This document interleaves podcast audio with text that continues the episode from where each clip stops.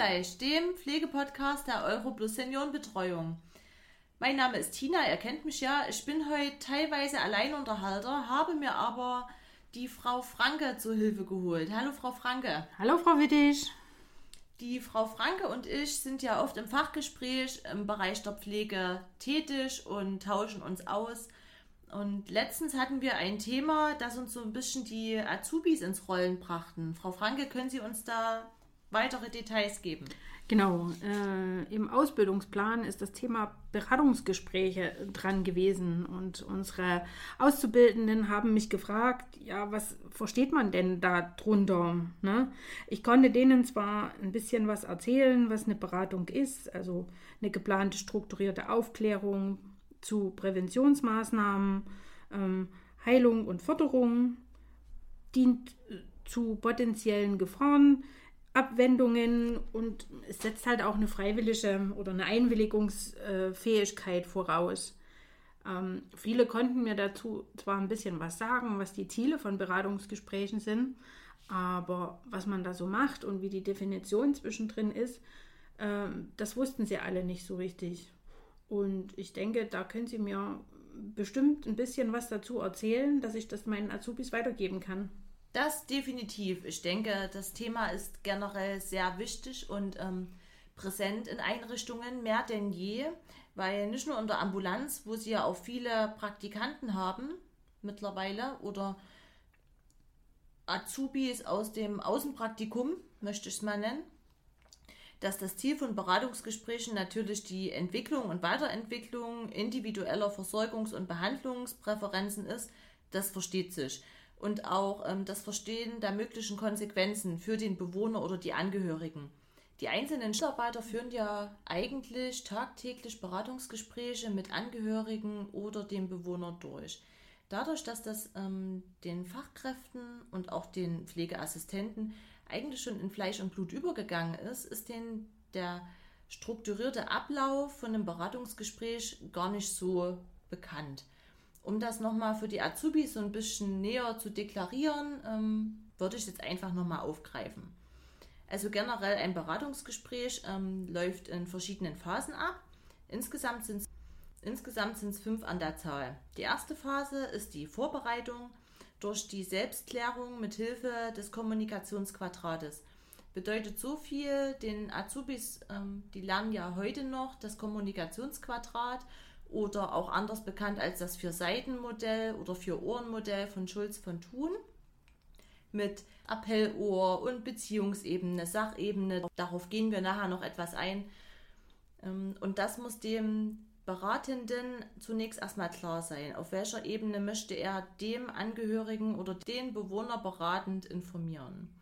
Die zweite Phase ist die Beziehungs- und Situationsklärung durch Schaffung einer tragfähigen Beziehung zwischen dem Berater und den Ratsuchenden.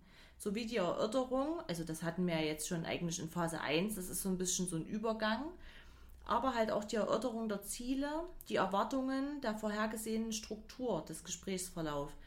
Im Vorfeld, wie gesagt, keiner macht das bewusst, aber die Phase ist immer, indem man sich überlegt, wenn ich jetzt mit demjenigen das Thema offene Hausschuhe berede, wie wird derjenige reagieren? Was erwarte ich denn? Möchte ich jetzt, äh, dass die Angehörigen neue Schuhe kaufen? Weiß ich im Vorfeld schon, die Angehörigen werden keine neuen Schuhe kaufen, es erfolgt keine Kooperation. Also was für eine Erwartung habe ich und welches Ziel? Die dritte Phase ist die Bestimmung des inhaltlichen Rahmens der Beratung, also genau das Thema festlegen. Schuhe. Ist ja so ein typisches Schuh Thema. Mhm. Ne? Ob jetzt vollstationär oder auch in den Tagespflegen, ne? wird, werden die Azubis wahrscheinlich auch so sehen, dass es ganz oft um die Sturzprophylaxe geht oder auch um generell witterungsgerechte Kleidung. Ne? Auf die einzelnen Beispiele können wir dann ja nochmal eingehen. Die Phase 4 ist die Herausarbeitung von konkreten Lösungs- und Kompetenzstrategien, also vielleicht auch in sehr relevanten Themenbereichen. Wie möchte ich den Gegenüber davon überzeugen?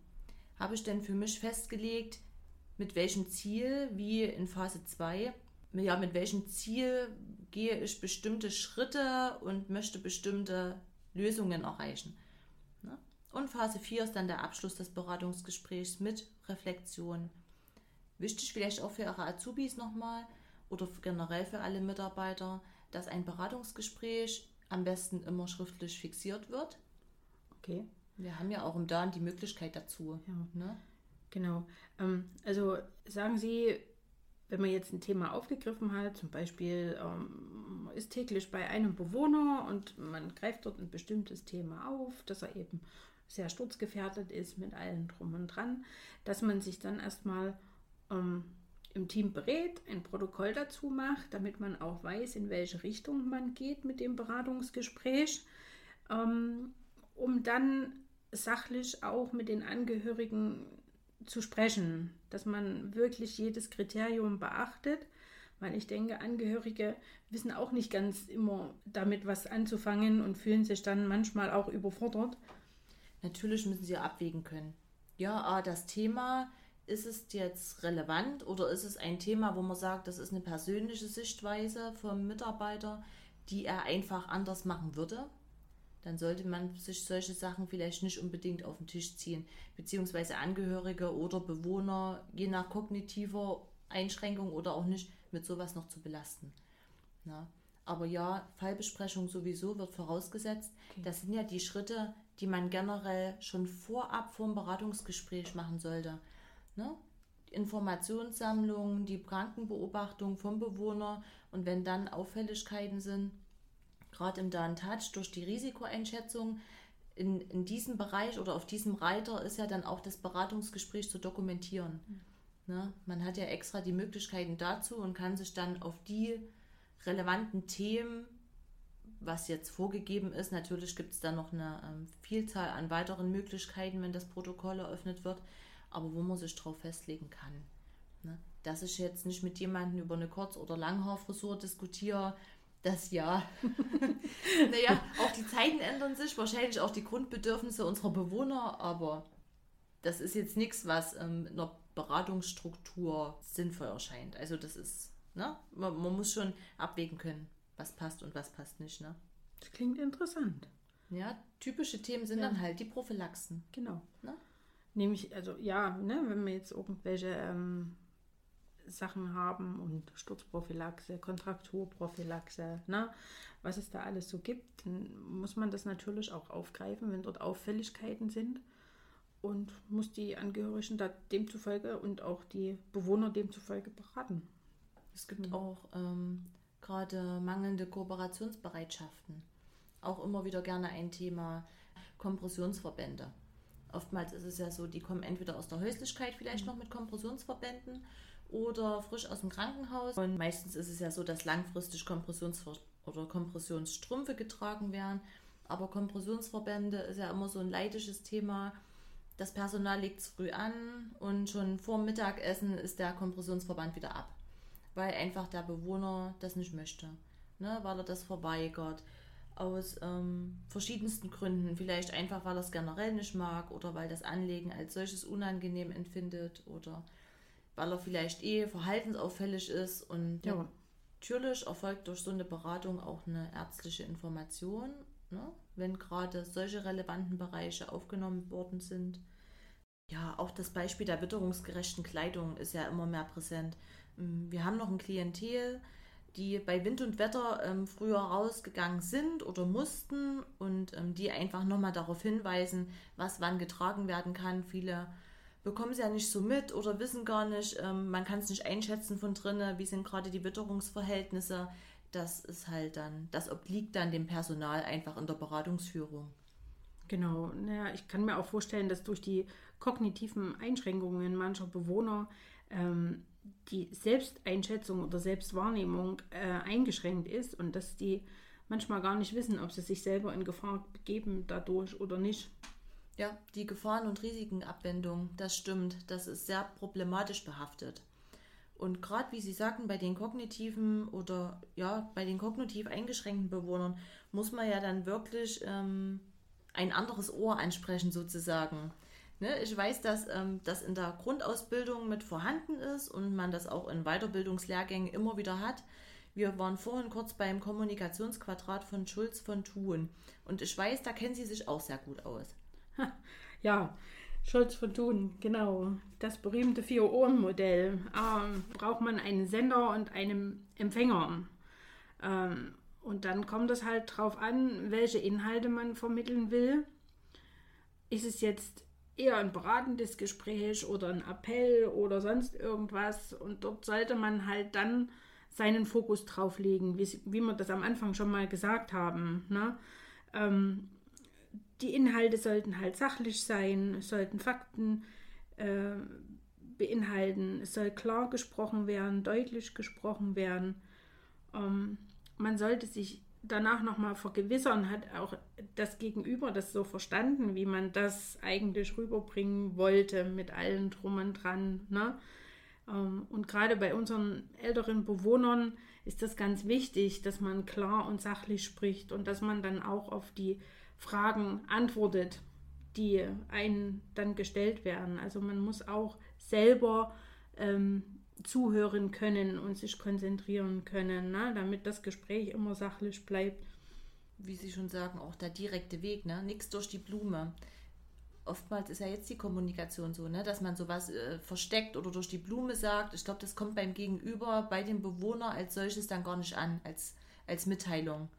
Hm. Genau, ähm, das, was manche halt, wenn man normal miteinander spricht unter Freunden, äh, nicht möchte, dieses direkt angesprochen werden auf irgendwelche ähm, Fehler oder auf irgendwelche Dinge, die ihnen aufgefallen ist, ist es äh, bei unseren Bewohnern sehr wichtig, direkt zu sprechen, auch äh, die Wertschätzung und den Respekt mit reinzunehmen, aber auch mal zu sagen, hey, das war jetzt verkehrt, was du hier getan hast. Ne? Ich würde Ihnen gerne mal sagen, was ich denke oder wie ich das sehe. Das ist gerade auch bei Angehörigen ganz, ganz wichtig. Ne? Und bei Angehörigen auch wichtig, dass man dann vielleicht auch nochmal nachfragt. Kann ich Ihnen das nochmal erklären? Haben Sie es verstanden? Das ist halt, ja, jeder hört es und versteht es anders wie das, was man halt spricht. Und deswegen sollte man da schon nochmal genau nachfragen. Da waren wir ja jetzt sehr an dem sachlichen Bereich drin. Ne? Ja. Ähm, welche Ohren sozusagen oder welche Bereiche ähm, der Äußerungen muss man denn noch beachten? Oder hat man noch zur Auswahl, laut Schulz von Thun? Die Selbstkundgabe, die Beziehungshinweise und den Appell. Ja. Das heißt, bei der Selbstkundgabe, äh, dass man halt auch mal bewusst auf eigene Werte und Emotionen eingeht ähm, sich selber darstellt, auch mal zeigt, wie man selber Dinge empfindet oder wahrnimmt. Ähm, das passiert einem bestimmt auch unbewusst, oder? Dass man selbst ähm, Sachen über sich preisgibt dem anderen, ohne dass man das wirklich will im Gespräch, gell? Das stimmt, das stimmt. Äh, manchmal kriegt man das dann mit, wenn man zu viel erzählt, dass die Leute dann gelangweilt irgendwo in der Ecke sitzen und gar nicht mehr zuhören, weil die das vielleicht gar nicht wollen oder ähm, der Zeitpunkt gerade nicht günstig ist. Ne? Ähm, ja, man muss halt auch gucken, ne? die nonverbale Sprache dabei ist auch sehr wichtig, den anderen zu, zu beobachten, wie reagiert er denn drauf, weil manchmal ist das, was gesprochen wird, nicht oder entspricht nicht dem, was der Gegenüber halt empfindet. Ne? Ähm, kriegt man ganz oft mit, wenn man Menschen plötzlich nicht lesen kann. Also das heißt, die ähm, Körperhaltung ist anders wie das, was er sagt. Ne? Also Beispiel, er sagt, mir geht's gut und schüttelt dabei aber den Kopf. ja, oder wirkt ähm, deprimiert oder genau, ja, genau. Das stimmt.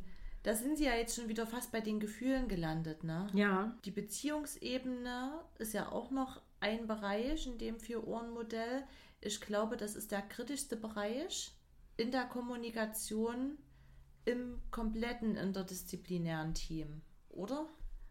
Ja, auf alle Fälle. Also ähm, gerade dort muss man ganz sehr auch auf die Bewohner eingehen. Ne? Zum Beispiel, wenn man das Zimmer betritt und man hat sich irgendwo verspätet oder sonst irgendwas, dass ein Bewohner eben ganz deutlich zeigt, man kommt zu spät. Ne? Oder ähm, mit der Mimik und Gestik, ne? der Tonfall, irgendwas war nicht so, wie der Bewohner das in dem Moment erwartet hat oder die Angehörigen. Ne? Manchmal merkt man das auch an der Reaktion. Man, man stellt irgendeine Frage oder kommt rein und begrüßt und kriegt dann sofort irgendeinen harschen Ton zurück. dort muss man erstmal wieder einen Schritt zurückgehen und fragen, hoi, ne, bin ich jetzt bin ich jetzt zu spät gekommen oder kann ich Ihnen irgendwo helfen oder ist es vielleicht gerade nicht der richtige Zeitpunkt, zu Ihnen zu kommen, sollte man dann schon gucken, weil nur so ein Beratungsgespräch ist immer so ein gegenseitiges Geben und Nehmen. Wenn der andere nicht will, wenn man das merkt, braucht man kein Beratungsgespräch zu führen. Dort kommt es halt auch nicht an. Ja, ich denke, das setzt auch viel die Sozialkompetenz vom Pflegepersonal oder auch von allen anderen Mitarbeitern, weil so ein Beratungsgespräch kann und darf ja jeder Mitarbeiter aus allen Bereichen machen, weil ja überall irgendwelche ähm, Kriterien oder ähm, einfach Gesprächsbedarfe bestehen. Ne? Und ich glaube, ähm, zu wissen, wem sitze ich gegenüber, ähm, ist ganz wichtig. Man geht ja auch, oder nicht man, es ist, denke ich, einfach im Alltag ganz normal, dass ähm, man mit anderen oder mit unterschiedlichen Bewohnern unterschiedlich umgeht. Ganz einfach, weil man sich dem Gegenüber ja anpasst. Ne? Wie es ja auch ähm, normal ist, halt auch aufgrund der ähm, Einschränkungen, der Defizite und vielleicht auch einfach ähm, des Auftretens des Bewohners selbst. Genau. Man kennt ja so seine Bewohner und wie sie reagieren und wie sie sich selber tagsüber auch äh, geben. Ne? Ähm, muss man vielleicht auch damit rechnen, dass man dort mal ein harscheres Gespräch kriegt, muss aber trotzdem freundlich bleiben und versuchen, das Gespräch in die Richtung zu lenken, wie man es haben will. Ne? Und manche, die erzählen halt, wie ihnen der Schnabel gewachsen ist, auf Deutsch gesagt. Und dort muss man dann auch mal sagen, okay, wir kommen mal wieder zurück zum Sachlichen. Ne? Mhm. Also so eine Waage zu finden, ist schon, ist schon manchmal schwer bei solchen Gesprächen. Ich glaube auch nicht, dass das in der Praxis so umsetzbar ist, dass man sich wirklich nur dem Sachlichen widmet. Sonst gäbe es wahrscheinlich dieses Vier-Ohren-Modell nicht, weil irgendwo alle Seiten hineinfließen in so ein Gespräch. Ne? Das muss halt nur dem Mitarbeiter als solches bewusst sein dass es das gibt. Ich glaube, das ist das Wichtigste ähm, für die Mitarbeiter und auch für ihre Azubis, dass die lernen zu wissen, es gibt verschiedene Seiten und sie werden nicht immer gleich angenommen. Genau. Ne? Mit auch, wenn es auch dasselbe Thema ist. Es gibt ja auch einige Vorteile, die solche Beratungsgespräche mit sich regen, außer dass man nochmal seine eigene ähm, Sozialkompetenz stärkt und fördert oder auch auf die Bewohner und Angehörigen mehr eingeht. Zum Beispiel, es erfolgt immer eine regelmäßige Gesprächsführung nicht nur diese pauschalen, ähm, wie nennt man so schön, Tür- und Angelgespräche. Da werden oftmals viele Informationen ausgetauscht, aber wenig Ziele gesteckt, beziehungsweise wenig Lösungen geboten. So hat man geplante, strukturierte und regelmäßige Gespräche, die auch einfach ähm, bewusst genommen werden. Man zeigt dem Angehörigen und auch dem Bewohner, es wird sich Zeit genommen Ne, es ist nichts auf dem Gang hin und her gerufen. Es sind keine allgemeinen Themen, die mehrere betreffen würden. Der Bewohner gibt meistens auch bei solchen Gesprächen mehr von sich preis, als er eigentlich möchte. Oftmals ist es so, wenn es ähm, keine kognitiv eingeschränkten Bewohner sind und man das Gespräch mit ihnen alleine führen kann, erzählt er noch sehr, sehr viel drumherum, was vielleicht gar nicht zur Thematik passt, aber was inhaltlich für die komplette Versorgung in der Einrichtung wirklich relevant ist er schöpft Vertrauen, weil er halt die Zeit bekommt. Ich denke, Zeit ist eh so ein großer Baustein, den man halt nicht so sehr hat, was ähm, seitens der Angehörigen oder Bewohner dann doch sehr geschätzt wird. Ne? Ich denke auch, ähm, die Zeit, der Zeitfaktor ist wichtig und man zeigt den Angehörigen auch damit, dass man sich mit seinem Vati, Mutti, wer auch immer gerade in unseren Einrichtungen ist, auch beschäftigt, dass man sie wahrnimmt und dass man auf die Bedürfnisse eingeht ne? und dann auch mal sagt, okay, ähm, hier läuft halt jetzt gerade was nicht so, wie es laufen soll. Wie sehen Sie das? Na, ne? man, man holt die Angehörigen mit ins Boot in dem mhm. Sinne. Na, ne? man, man sagt, ihr könnt mitentscheiden, ist das richtig, ist das nicht richtig. Und dann schafft man so eine Vertrauensebene. Ne? Mhm. Ähm, gerade diese Angehörigen mit ins Boot zu nehmen, das beugt halt auch ähm, sehr vielen Beschwerden vor. Ne? So wird im Vorfeld vieles abgefedert, was sich vielleicht auch bei Angehörigen angestaut hätte. Es sind immer nur Möglichkeiten. Ne? Und ähm, man kann diese im Vorfeld schon abbauen. Ne? Ähm, ja, die Schaffung einer Vertrauensbasis, das hatten wir ja vorhin schon, ne? auch mit dieser ähm, Preisgabe von weiteren Informationen durch Bewohner oder Angehörigen. Wieder die Kompetenzentwicklung des Mitarbeiters. Wir haben viel von der Sozialkompetenz, aber halt auch ähm, Strategielösung, Methodenkompetenz, ne? also diese wichtigen Parameter, die ja auch in der Theorie gelehrt werden, die man so in der Praxis halt auch mal endlich umsetzen könnte. Die Verständnisförderung. Vielleicht ist es auch manchmal gar nicht so verkehrt, gerade wenn man sich so ähm, die Vor- und Nacharbeit von Beratungsgesprächen nochmal zu Gemüte führt, mittels Fallbesprechungen auch mal andere Perspektiven einzunehmen. Ne? Oftmals berät man zu einer Sache, ähm, weil man die einfach fachlich korrekt so sieht und ähm, da Lösungswege vorgeben würde und merkt dann erst im Nachhinein, dass vielleicht eine andere Strategie vielleicht doch besser wäre. Ne? Ähm, genau, die prophylaktische Gefahrenabwendung für den Bewohner, dazu kommen wir nachher nochmal kurz, weil es ja wirklich auch eine Gefahren- oder eine Haftungsfrage ist. Und genau, die Absicherung dahingehend. Ne? Ich denke, rechtliche Grundsätze sind hier ähm, wichtig zu kennen und auch zu wissen. Ne? Also Wer kann denn eigentlich solche Beratungsgespräche durchführen? Jeder. Jeder kann Beratungsgespräche durchführen. Also jeder, der halt angestellt ist in der Einrichtung. Ne? Eine, ähm, ein Ergotherapeut, also im Rahmen der Betreuung, kann ein Beratungsgespräch durchführen. Die Leitungsebene sowieso. Ne? Ähm, Mitarbeiter im Bereich der Pflege, auch das hauswirtschaftliche Personal. Ja. Die Mitarbeiter haben ähm, gerade eine Bodenreinigung durchgeführt, dann werden diese Hinweisschilder aufgestellt, dass der Boden noch feucht ist und es gibt vielleicht Bewohner, die gerne dabei sind, weil sie vielleicht früher in der Gebäudereinigung auch gearbeitet haben und wollen einfach sehen, wie funktionieren die, wie funktioniert die Technik, die Gerätschaften und laufen immer hinterher und der Mitarbeiter sagt jedes Mal, bitte warten Sie erst einen Moment, wenn Sie interessiert, ich kann es Ihnen später nochmal zeigen, der Boden ist noch feucht, nicht, dass Sie ausrutschen. Ne, dann ist es ja wirklich eine Beratung seitens ähm, des Servicepersonals und die kann durchaus mit ausgeführt werden. Ne? Und gerade für unsere Azubis, wenn ich denen mal was an der Hand geben möchte, wie so was durchgeführt wird, haben wir da was da? Also wir haben einen Standard zum ähm, Thema Beratungsgespräche. Da ist das alles nochmal grob zusammengefasst, ne? aufgeschlüsselt nicht. Das würde den Rahmen dann sprengen. Also gerade das Vier-Ohren-Modell, das ist jetzt nicht nochmal mit benannt. Das sind einfach Grundlagen, die man voraussetzt im Personal. Ne? Schulungsangebote sind natürlich auch immer wieder ähm, notwendig und auch regelrecht geplant in den Einrichtungen, wo nochmal das Wissen aufgefrischt werden kann. Aber der Grundsatz ist im Standard vorgegeben. Ich kann mir ja auch vorstellen, dass diese Beratungsgespräche rein rechtlich auch eine Absicherung haben. Wenn ich mir manchmal vorstelle, es ist zwar kein schönes Thema, aber das ein Bewohner gestürzt ist und danach verstirbt zum Beispiel. Dann kommt ja manchmal die Kripo, weil es ein unklarer Todesfall ist und dort muss man doch bestimmt nachweisen können. Hat man das geführt, hat man das nicht geführt? Welche rechtlichen Grundlagen gibt es denn da? Also auf jeden Fall generell haben Sie erstmal recht, weil es wird ja alles geprüft. Die Dokumentation, die Risikeneinschätzungen, Diagnosen.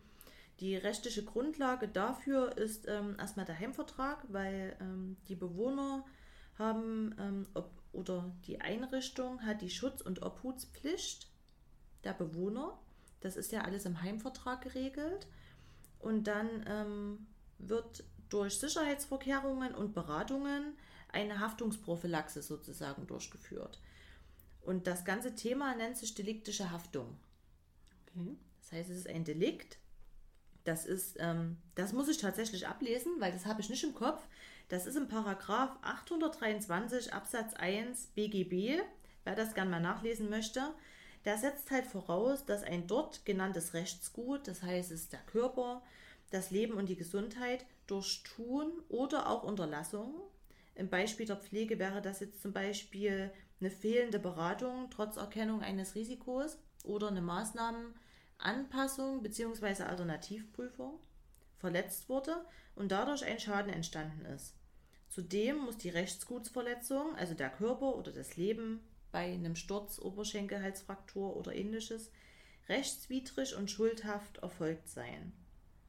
Das, was die wenigsten wissen, ja, Thema Sturz, ganz prekäres Thema. Der Bewohner stürzt, ähm, wird ins Krankenhaus eingewiesen, Oberschenkelhalsfraktur, ne?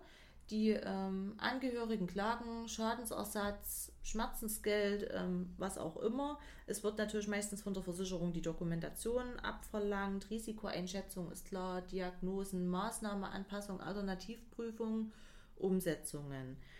Dann ist es so, ähm, je nach Schuldzuweisung, wenn die Schuld dann doch der Einrichtung ausgesprochen wird, hat die Einrichtung immer die Möglichkeit, einen innerbetrieblichen Schadensausgleich an den Arbeitnehmer zu führen. Interessant. Viele Mitarbeiter denken, die sind da raus. Das betrifft die Einrichtung bzw. die Leitung hat einen Hut auf. Hat sie in dem Fall auch. Aber kann dann ähm, dieser innerbetriebliche Schadensausgleich erfolgen.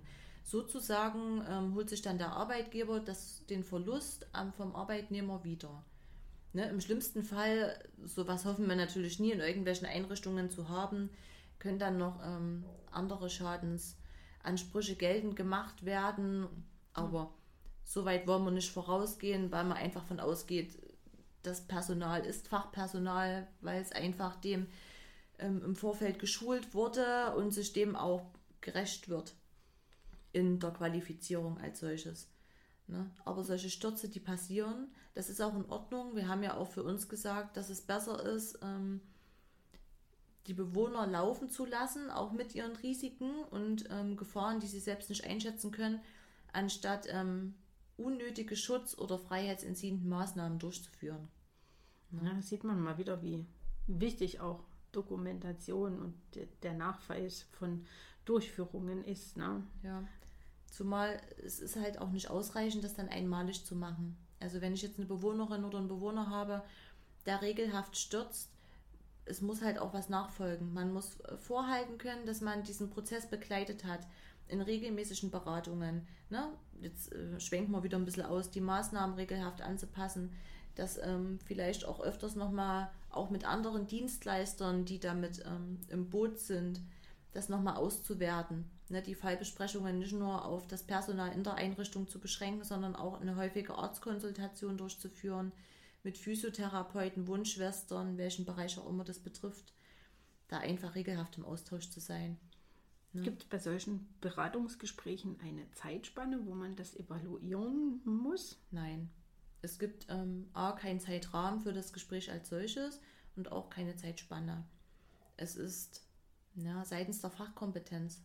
Also, also man muss immer wieder kontrollieren, die Maßnahmen, die man angewendet hat, ähm, bringen die was oder muss man das nochmal anpassen mhm. und dann muss man auch ein neues Beratungsgespräch machen, sozusagen. Ja, sinnvoll ist halt mhm. immer wirklich bei ähm, risikobehafteten Bewohnern, in dem Bereich zum Beispiel Sturz, halt auch wirklich ähm, ne, nach jeder Gefahr dies nochmal zu machen. Ne? Okay. Wie Sie schon sagen, man passt ja auch die Risiken dementsprechend mhm. nochmal an, beziehungsweise evaluiert die Einschätzungen passt die Maßnahmen an und im Rahmen dessen kann man, wenn das Thema immer wiederkehrend ist, die Beratung erneut durchführen. Das ist interessant. Ich denke, damit kann ich meinen Azubis ein bisschen was erzählen, wenn die mir beim nächsten Mal äh, mit dem oder wenn wir beim nächsten Mal das Thema Beratungsgespräche wieder dran haben. Und jetzt nehme ich mir es einfach mit, damit ich die Fragen beantworten kann, die mir der Praktikant vom Klinikum gestellt hat. Dankeschön. Gerne. Danke, Frau Franke. Es war wieder ein schöner, schöner fachlicher Austausch. Jawohl. Danke, danke. So habe ich das noch gar nicht. So habe ich mir das noch gar nicht angehört. Aber gut. Nee, ich danke Ihnen wirklich. Es war, ähm, es war umfassend und ich denke, wir haben ähm, alles beleuchtet, was zum Thema Beratungsgespräche wichtig ist. Wenn ihr da draußen reinhören wollt, dann hört euch unseren Podcast auf unserer Homepage an oder Amazon Music, Spotify, Facebook und ähm, wir freuen uns bis zum nächsten Mal. Tschüss. Tschüss.